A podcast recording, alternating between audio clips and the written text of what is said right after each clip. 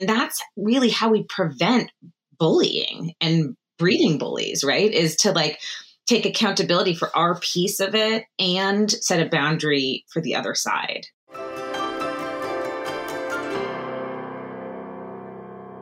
One of the best things we can do as adults is help our children see the world in shades of gray rather than black and white. Rejection is a normal part of life. Whether our young child is doing the rejecting and making us cringe, or they're being rejected, which can have us seeing red or feeling heartbroken. Knowing how to handle peer rejection, which is an inevitable part of development, provides us with the opportunity to help our child learn important life lessons and build their empathy, resilience, and critical thinking skills. Here today to answer a listener's question about how to navigate this tricky situation is Dr. Emily Upshur. If you've been listening to this podcast for a while, you know Emily. She is the co founder of our joint practice, Upshur Bren Psychology Group in Pelham, New York. And she's also the mother of three. So she has a wealth of knowledge and experience in this subject. Hi, I'm Dr. Sarah Bren, a clinical psychologist and mom of two. In this podcast, I've taken all of my clinical experience, current research on brain science and child psychology and the insights I've gained on my own parenting journey and distilled everything down into easy to understand and actionable parenting insights so you can tune out the noise and tune into your own authentic parenting voice with confidence and calm. This is Securely Attached. Hello, welcome back to the podcast, Dr. Emily Upshur. Hi, so good to be here again. So, you're here because we have another listener question. Um, this listener wrote that she's wondering if we've ever talked before or can talk about rejection and how to deal with it. Specifically, when a kid rejects another kid, how to navigate that and deal with it emotionally. Yeah, I mean, I, you know, this happens so often, right? And I think we, the, an important piece of what I think we would like to talk about today is like both sides of this, right? Being rejected and also maybe being the one who's a rejecting, right? The kid mm-hmm. who's rejecting. I think the tenants are the same. You sort of the fundamental mm-hmm. underlying values here are really similar because what we're trying to do is sort of that you know of course validate our child's feeling and the what's happened in, in the moment right but in that same token i think it's really important to think about the environment what happened here right can we can we sort of stand in the other person's shoes? Can we sort of do a little bit of what we call reflective functioning? Like that person hit you and that's not okay and that must feel really rotten. I wonder what was going on with them, right? Or I wonder what happened right before, you know, and did something occur in, during those situations? We call those the ABCs, right? The antecedents, behaviors, and consequences of things. So I guess that my main goal here as a first line is to be curious right? To mm-hmm. not close off my parent, like to not get into my parenting zone of like, what happened? Something happened to you, or you know, you did right. something. Like, you yes, know, our mama bear, our mama bear, or papa bear can come out in those moments for sure. And, right. and when that comes out, I think we end up closing down conversations rather than opening them up. So I think our main goal here is to open up conversations and to remain curious, so we can really figure out the nuance of this. Right? It's they can be much they're often and almost always are much more complex than what's mm-hmm. presented to us by our you know our kids yes i agree and i think you bring up a really good point and that i think sometimes like you're saying our, our mama bear or papa bear instincts will kick in or just our fear like someone hurt my kid or someone made my kid feel bad or my kid hurt someone else or made another kid feel bad mm-hmm. like oh my gosh i have to like crack down on that or mm-hmm. what's wrong like it, it, we we can very easily panic in that moment. I think that's a very reasonable feeling that can overcome us. So i think i always sort of recommend starting with for just your own parent self to say i'm going to take a breath. I'm going to get a tiny little bit of space here. I'm going to sort of and model that too for my kid right? Oh this is tough. Let's think about this. Let's slow it down. I always suggest slowing it down and even just say, hey, let's slow things down and take a look at what happened here. Huh? you're saying, and then I would use a lot of narration rather than interpretation, right? So oh, you're telling me that um, you were at the playground and this kid said, You can't play with us. And then he, you know, kind of pushed you away and walked away. That probably didn't feel good, right? So I'm narrating the things I'm hearing. I'm not passing judgment on them, I'm just trying to like get an objective read on the things. And then I'm sort of kind of trying to connect with my child's emotional experience. Ah, I bet that didn't feel good. I'm sorry that happened to you. Right? So I can I can sort of have this objective read on things, narrating, putting things into a story, making sense of it, validating their emotional experience. And then there's that curiosity. I wonder what was going on for them. I wonder what was happening. What was going on before? You know, so then you go kind of, you're zooming out, you're going, you're re- pressing rewind, trying to help your kid create context. You know, this is a building block of empathy, right? Trying to understand what's going on in the other person's mind when they do something that doesn't feel good to us versus immediately assigning them the role of the villain. Like it's, you know, they are the aggressor and I am the victim. I think we can get trapped if we go that route with our kids, you know? Um, our kids can get trapped, right? Because they'll, they might, as they get older, come out of a situation like that saying, it wasn't my fault. This is what happened right? So I think getting out of those binary holds, right, of like black and white thinking and things that we know to be tricky for kids to really take ownership of their side of things or to tolerate the distress that they might have done something to contribute to the interpersonal dynamic. We sort of right. know that as adults as we zoom back and I love like slow down, right? We can take a better look at like, well, this is a little trickier than just you're wrong and he's right or he's wrong and you're right, right? There, that can there can be some like you know I think it's always important to set some firm boundaries about violence, right? So we, we're we're 100 percent not advocating that you ignore that or downplay that. There can be very firm boundaries around that, but that's not where the story should end, right? We should zoom out a little bit, and I like the idea of like you know being really zoomed in and the motions and then maybe zoom out and look at the, sort of the context and what's happening. Yeah. And i think too like going into this idea of like we don't have to take sides right? We we can very much support our child mm-hmm. and their emotional you know safety while not being very quick to be like I don't like the way they behave. That was mean. That's not an okay thing to do. Like, obviously, you could say, like, hitting is not okay. I wonder what was going on for him that he felt so out of control.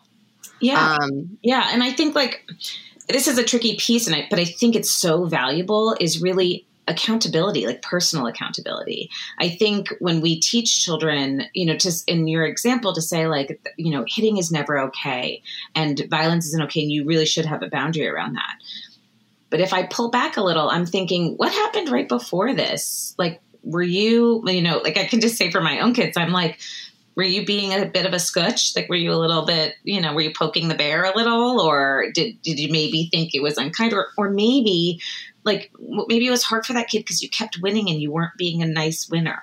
You know, like mm-hmm. I think there are ways that we can both validate and, and make a boundary around the inappropriate behavior, but also, you know, maintain a little bit of the accountability for the mm-hmm. dynamic.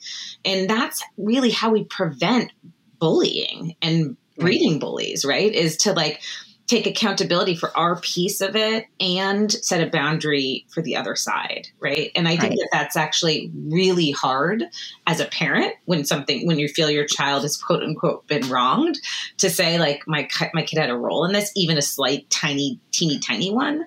Yeah. Um, you know because we really we really think and when we get it you know into that sort of like protector mode it's harder to be more nuanced in that way Right. And I'll say, like, there are certainly some times where, like, there's no, you did nothing. Like, I have watched my son out of absolutely nowhere just push my daughter down and she didn't do anything.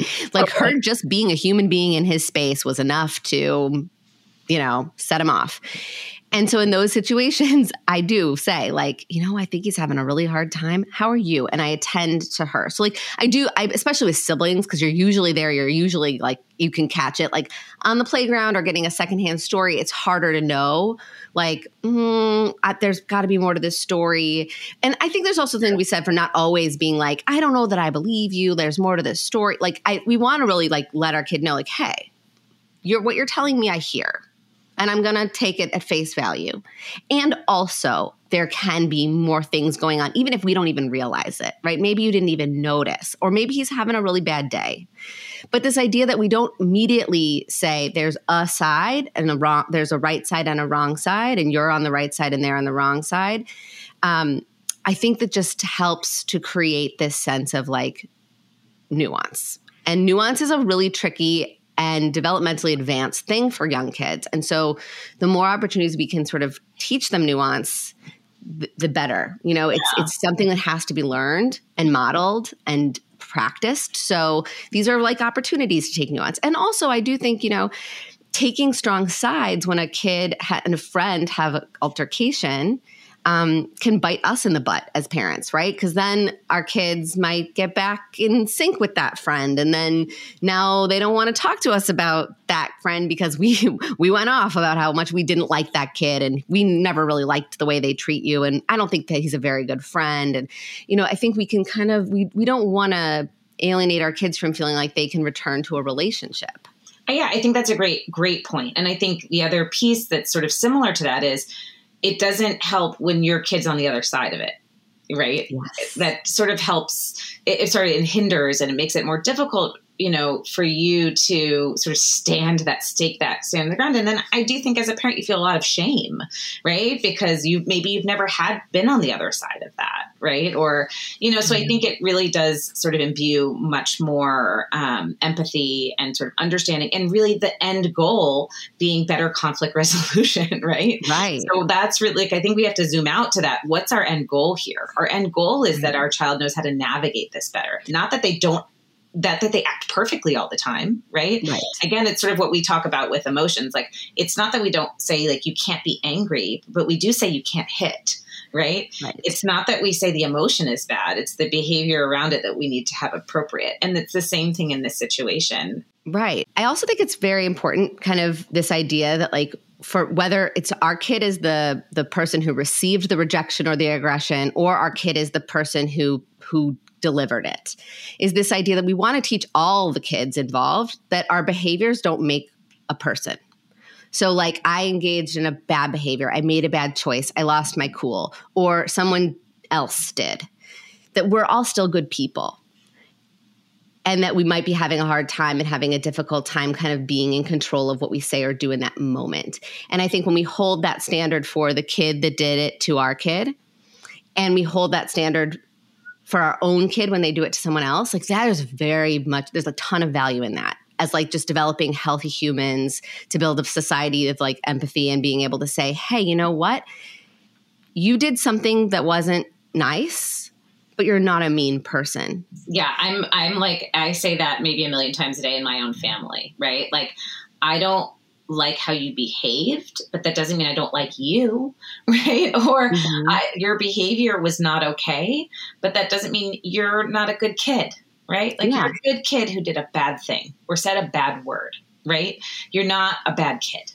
Right. And I think and, that's so, I think you're right. Like parenting traps when you of like, that's a bad kid. They can't play with my kid anymore. Right. That's because that's out of our like knee jerk fear reaction. And I think it's so important to check that right before right. we interface with our child. And i think if we if we do get in that trap not only does it put us in a trap but it can also inadvertently communicate to our own child okay when i do behaviors like that i'm also bad. Right.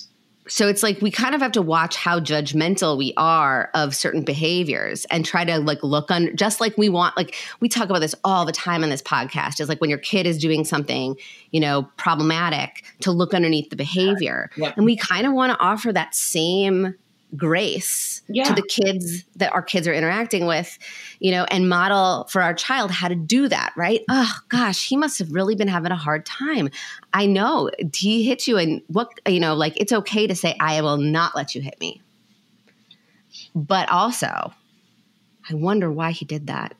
He must have been having a hard time. So there's that empathy. Yeah, or what could he have done differently, right? Like there is a teaching moment in that other side too, right? Because right. our kid will find themselves in that same place. Our kids will do the kids. Our kids will be aggressive and reject others. And I actually think just to put a big umbrella over this, that like this is developmentally normal behavior for young kids. Young kids reject one another, they fight with one another, they even hit one another. Obviously, we want to help them not do that but they're going to or uh-huh. they're going to have the urge to and that that is actually just part of growing up and learning to kind of develop inhibition skills.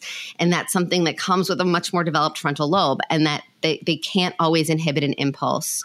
And so when we when we when we sort of vilify a certain behavior as a as a sign of a bad person we run the risk of our child feeling like a bad person when they invariably do the same thing. And like kids do play around with this. They play around with their power.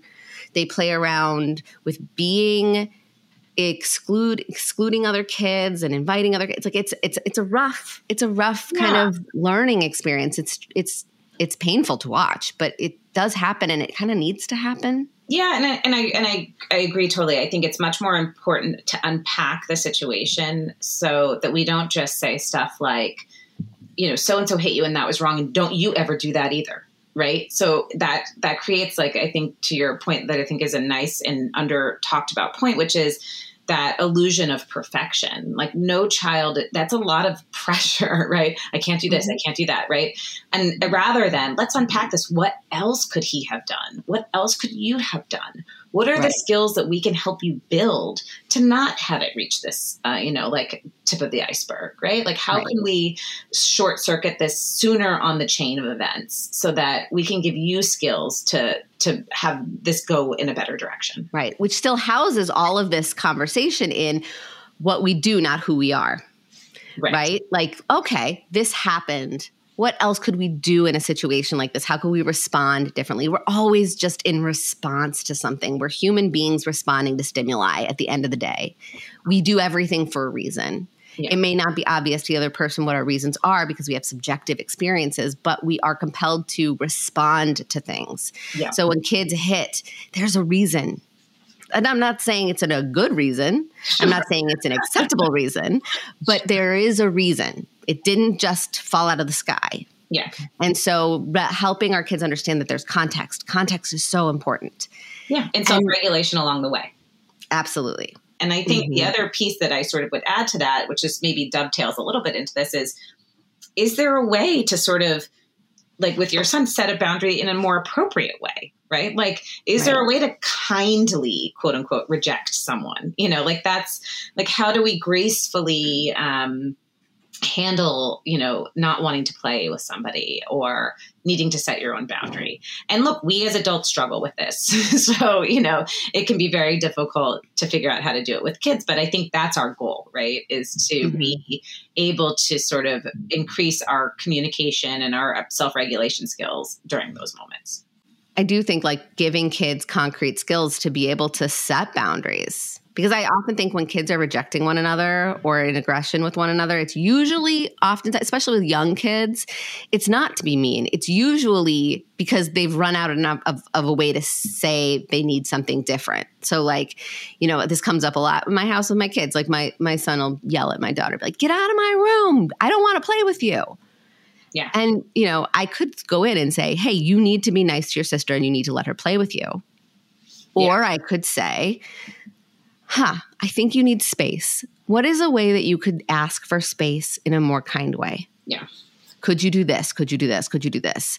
And so it's like, I actually have to give my child a little permission to have that autonomy and to say, no, I don't want to play with you. But how can we teach them to say no kindly in a way that's more socially sophisticated? um, and it doesn't leave another child feeling as rejected. Yeah, um, I mean, um, look, we do this all the time as adults, right? Like yeah. we say white lies all the time, and then we like don't want our children to lie, right? Like that's a graceful way of getting out of a dinner that you don't want to go to is to say, "Oh, I'm very tired," or "I have another engagement," right? Kids don't have those skills, and they don't have that repertoire of experience to know how to gracefully get out of a social situation, even if it's appropriate right? right? Even the most appropriate way. Um, this happens a lot with play dates, I think, and that's an important um, piece mm-hmm. that is common. You know, um, you know, I don't want to play with this kid, but I kind of want to play with this kid. But how do I address that? You know, and and I think we might not know the answer, right? As the grown up, and talking it through and being collaborative with our with our with our children about how to best preserve the relationships right. and be kind, but also establish our boundaries is really important. And maybe we have to do that together. Like maybe we figure that out together with our kids. Yeah. And I think as parents, sometimes we get kind of stuck in this place where we want to throw the baby out with the bathwater. Like if our kid says, I don't really want to play with that girl, but I really want to play with this girl, we'll be like, You're that's mean. You know, you can't exclude, right? Excluding people is mean, and we don't do that. And I get the urge to do that. I mean, I think every mom who's ever been a kid who got excluded by a girl growing up really wants to sort of say, you can't be that mean girl, mm-hmm. right? That's a terrifying idea in our mind that we could have a child who's the mean kid. Mm-hmm. And so we um, very understandably can get very like, oh, I got to shut that down right now. The thing is, if I believe our objective in that moment is to help our child to be the kind kid, right? So we have to understand that it's a bit of a long game here. If you just shut down the quote unquote mean behavior without helping them understand that there's a wish underneath that, right? The wish might be, I want to play with that kid. I like that kid. That feels good to play with that kid. Um, to go there or even to say the wish might be to not play with that other kid and that that's also okay so we want to acknowledge our children's agency and give them some permission to have it to say you I think what I'm hearing you say is that you really like playing with this girl and maybe it doesn't feel as good to play with this girl. Okay, I understand that. That makes sense and you're allowed to have that wish, right? I wonder how we could invite somebody without making the other person feel left out? What would you do in this situation? What would feel good to you if you were the or like what would it feel like for you to be the person who didn't get invited? How would that how do you think that would feel?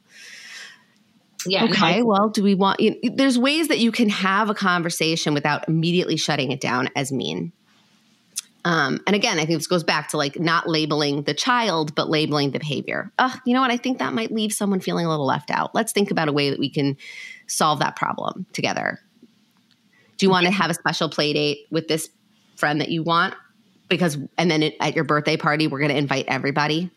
You know, like if they maybe it's like, I don't want to invite them to my birthday party. Well, why don't we have a play date with this person that feels really special to you? And, and then at your birthday party, we'll include everybody. Um, or something. But like, I think you kind of have to get collaborative with your kid and not just shut it down. I, I totally agree. And I also think like, a little bit of a tricky little thing that comes up is that kids are super concrete and fickle, right? So they might not want to play with someone one day, but the next day they really want to play with someone. Or they have a scheduled play date with one kid that same day and then they change their mind right because the shinier thing comes on the you know so i think it's i think it's really is very nuanced right like we want our kids to have agency but we also want them to tolerate you know that maybe they maybe if they committed to having a play date with somebody they're going to have a play date with that that person mm-hmm. like how do we navigate that and not be rejecting in the moment how do we help them to sort of get through that tolerant tolerating like in that exact moment they change their mind but maybe they'll get to the other side really quickly you know yeah. there's a lot in that that i think is really important for us to sort of be not again like not in that overprotective parent mode not face value right? Like sort of yeah. take it all a little bit slow it down take it with a grain of salt narrate what's happening you know so that we can help them navigate those situations in the better manner. Yeah i mean we really have to kind of be our most skillful selves in these moments because we kind of have to model for them how do we hold space for all these sides there is no right answer. There's not one right or wrong thing. So we have to kind of weigh the different options and see how they would feel to us and maybe to somebody else. Like, and I think these are for like maybe older kids, right? Like I'm thinking the five, six, seven, eight to like upwards set. I think for really little kids, you know, my three year old often will say, she's not three yet, God. My two and a half year old will say, you know, I don't want to play with her. She's not my friend.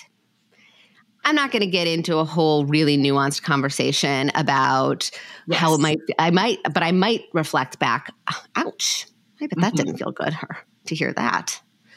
Yeah. I wonder what else we could say. And I think this goes back for very little kids. sort of at the root of this is really giving them assertiveness skills. I, I always talk about this because it drove me bonkers. But I had like like my very when my kids were very little, like in their very young daycare classroom, the teachers would teach them to say no thank you when they got hit. And it drove me nuts because I was like, I don't want my kid to say no thank you when they get hit. I want my kid to say, no, I don't like that. Or no, that's not okay to touch me. Like I want my kid to be able to be firm. I you say no thank you when someone offers you Brussels sprouts, right? Like I want my kids to have manners and be able to say no thank you. I don't want that. That's not for me. I don't want my kids saying no thank you when someone is hitting them. I want them to be able to distinguish that that's something that requires firmness and conviction and, and, clarity in their tone, right? And giving little kids the agency to say no strongly and teach them when that's appropriate and how to do it helps them to be less rejecting of other kids when they're older because they're actually able to like assert their boundaries. And it's usually kids who's who feel like their boundaries are being encroached upon are the ones that usually will do like the aggressive behavior or the rejecting behavior. Because they are they are feeling trapped and they they'll get more aggressive in how they protect their their space. Yeah no i think that that's a really good point. And i also think if if we do treat teach that at an earlier at an earlier age we sort of also get the potential of stopping the behavior. Like if the child like in a scenario where a child takes a toy from another child and then the child hits the child right? If we mm-hmm. can if we can teach assertiveness we can say no don't take my toy you know?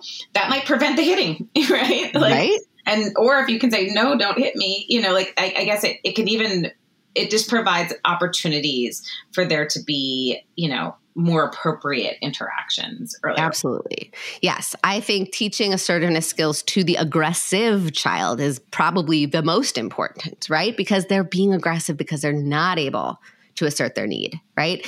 You took a toy from me and I can't say, I was playing with that, give it back to me now.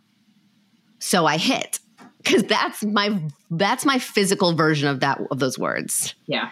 But if we can teach a child to have the words, we can mitigate the the aggressive communication of I want that toy back. Sure. Um, and also it goes into this place of like how do we where's our role in all of this, right? Like yeah. do we swoop in and rescue and say no no no they were playing with that give that back um, share your toys or do we say I see you took that toy from her she seems upset I wonder what you guys are going to do right? Like we don't have to, if we constantly step in and solve the problem and set the set everything straight, we're sort of taking away this opportunity for these very young kids to learn to navigate this stuff so that when they are older, they've got some social skills. They've got some interpersonal conflict resolution skills. They can say, Oh, I didn't like that.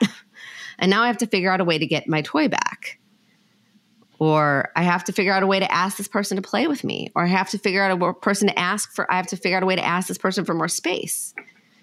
I mean, I think this is a great topic, and I think as younger kids, I love laying the foundation for this. Right, like we are we are trying to invest. But like, let's say you're a parent of a little bit of an older kid, and and you know, who, you know, our earlier years, we we weren't doing these fundamental things, or we tried our best, and and that's totally okay. You're still not lost. You know, mm-hmm. I think you know, I think what's so important is we can still teach these skills at older ages as well. Yeah. And teach we children how to navigate them and it and they change, right? Like their needs and how it's expressed totally changes. So I think, you know, in a future episode, taking care of sort of discussing a little bit of the older elementary, maybe even early middle school years and how to do conflict resolution or sort of deal with rejection um, is a big piece of this too. Yes, we should totally. Let's do a follow up episode um, where we talk a little bit about how to apply some of these same ideas to the older kids because it gets way harder and way more complicated as they get older, and this stuff doesn't go away. Yep, big pigs, big kids, big problems. yep. Oh little yeah, kids, littler problems, but it all feels like it's hard as a parent. So I, we might as well um, try to tackle them here. That sounds. Great. I agree. All right. Well, thanks for coming on and let's let's set up that follow-up episode. Stay tuned. We'll get back to you on it.